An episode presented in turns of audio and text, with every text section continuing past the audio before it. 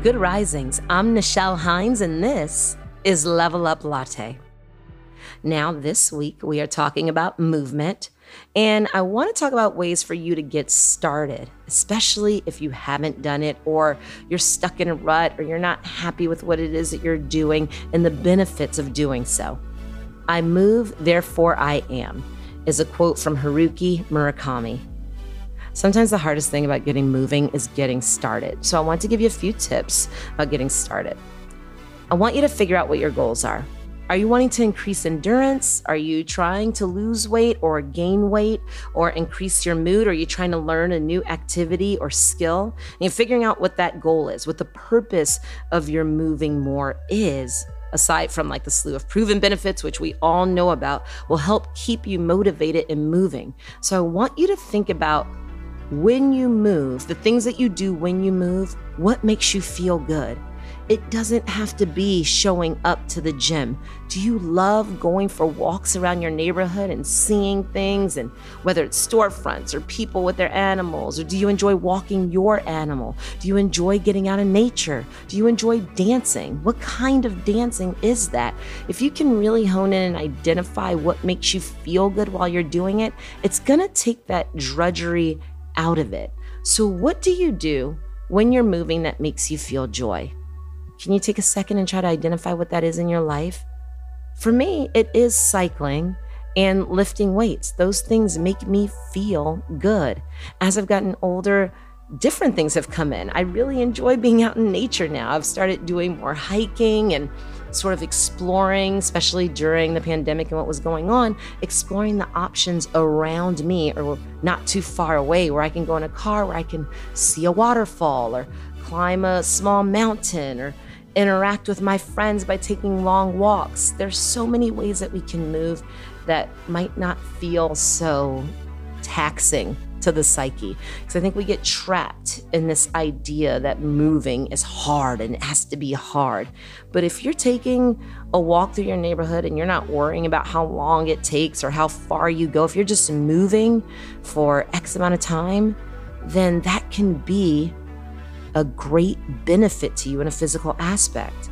I want you to create a routine. As humans, we're creatures of habit, and by making movement part of our daily routine, we are more likely to stick with it. 21 days if you haven't committed before. 21 days to exploring what that is, figuring out what feels good to you, and trying to stick with it for that long. Because in addition to adding small bursts of movement throughout your day, it can be helpful to carve out a specific time to focus on moving more, whether that means engaging in an exercise routine or anything that works for you, even if it's just walking to the store instead of driving to the store.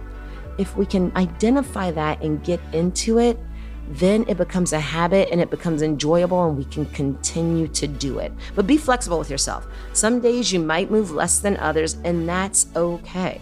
I really had to learn that myself, especially when there's so many devices that sort of push us to close our rings and hit our goals and how many minutes and how many calories. Be flexible with yourself. Just because you have a day with less movement doesn't mean you should beat yourself up or stop trying. Recognize that life happens and that rest is really important too, and you'll just try to move more tomorrow. I had to have this conversation with myself just the other day. I went away and I didn't work out yesterday. And part of me wanted to be like, oh, I can't believe this. Should I go and move anyway? But I just breathed through it acknowledge that I had worked out several days earlier and that it's okay if I don't do this exact routine today. And I have to tell you that when I stopped caring about whether or not I closed my rings and hit these goals, I still had a good day and I was able to get myself together and exercise today.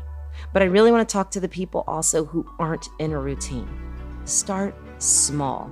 Just building off of the last tip, uh, this one just encourages you to take it slow. You do not have to get up off your couch and go and run 10 miles. You can get up off of your couch and walk your dog around the block instead of sending it to the backyard. There are things that we can do, small changes that we can make. And as we get stronger, we build upon this. I tell this to my clients all the time it is a marathon, not a sprint. Life is long. You have time. You do not have to be perfect today. Remember, jumping into something at such a crazy level also can be dangerous. Baby steps are so applicable in exercise. Small additions to your day that involve movement and build on those not only will show you improvement, but it will avoid injury and burnout. So be kind to yourself. Baby steps, one day at a time. What can you do? Start setting that 21 day plan inside of your mind. Where can you start? And let's just build from there. You got this.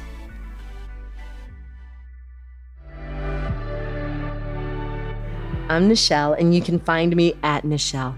Thank you so much for listening to Level Up Latte. If you enjoyed this episode, be sure to check out the other Good Risings offerings available in our feed.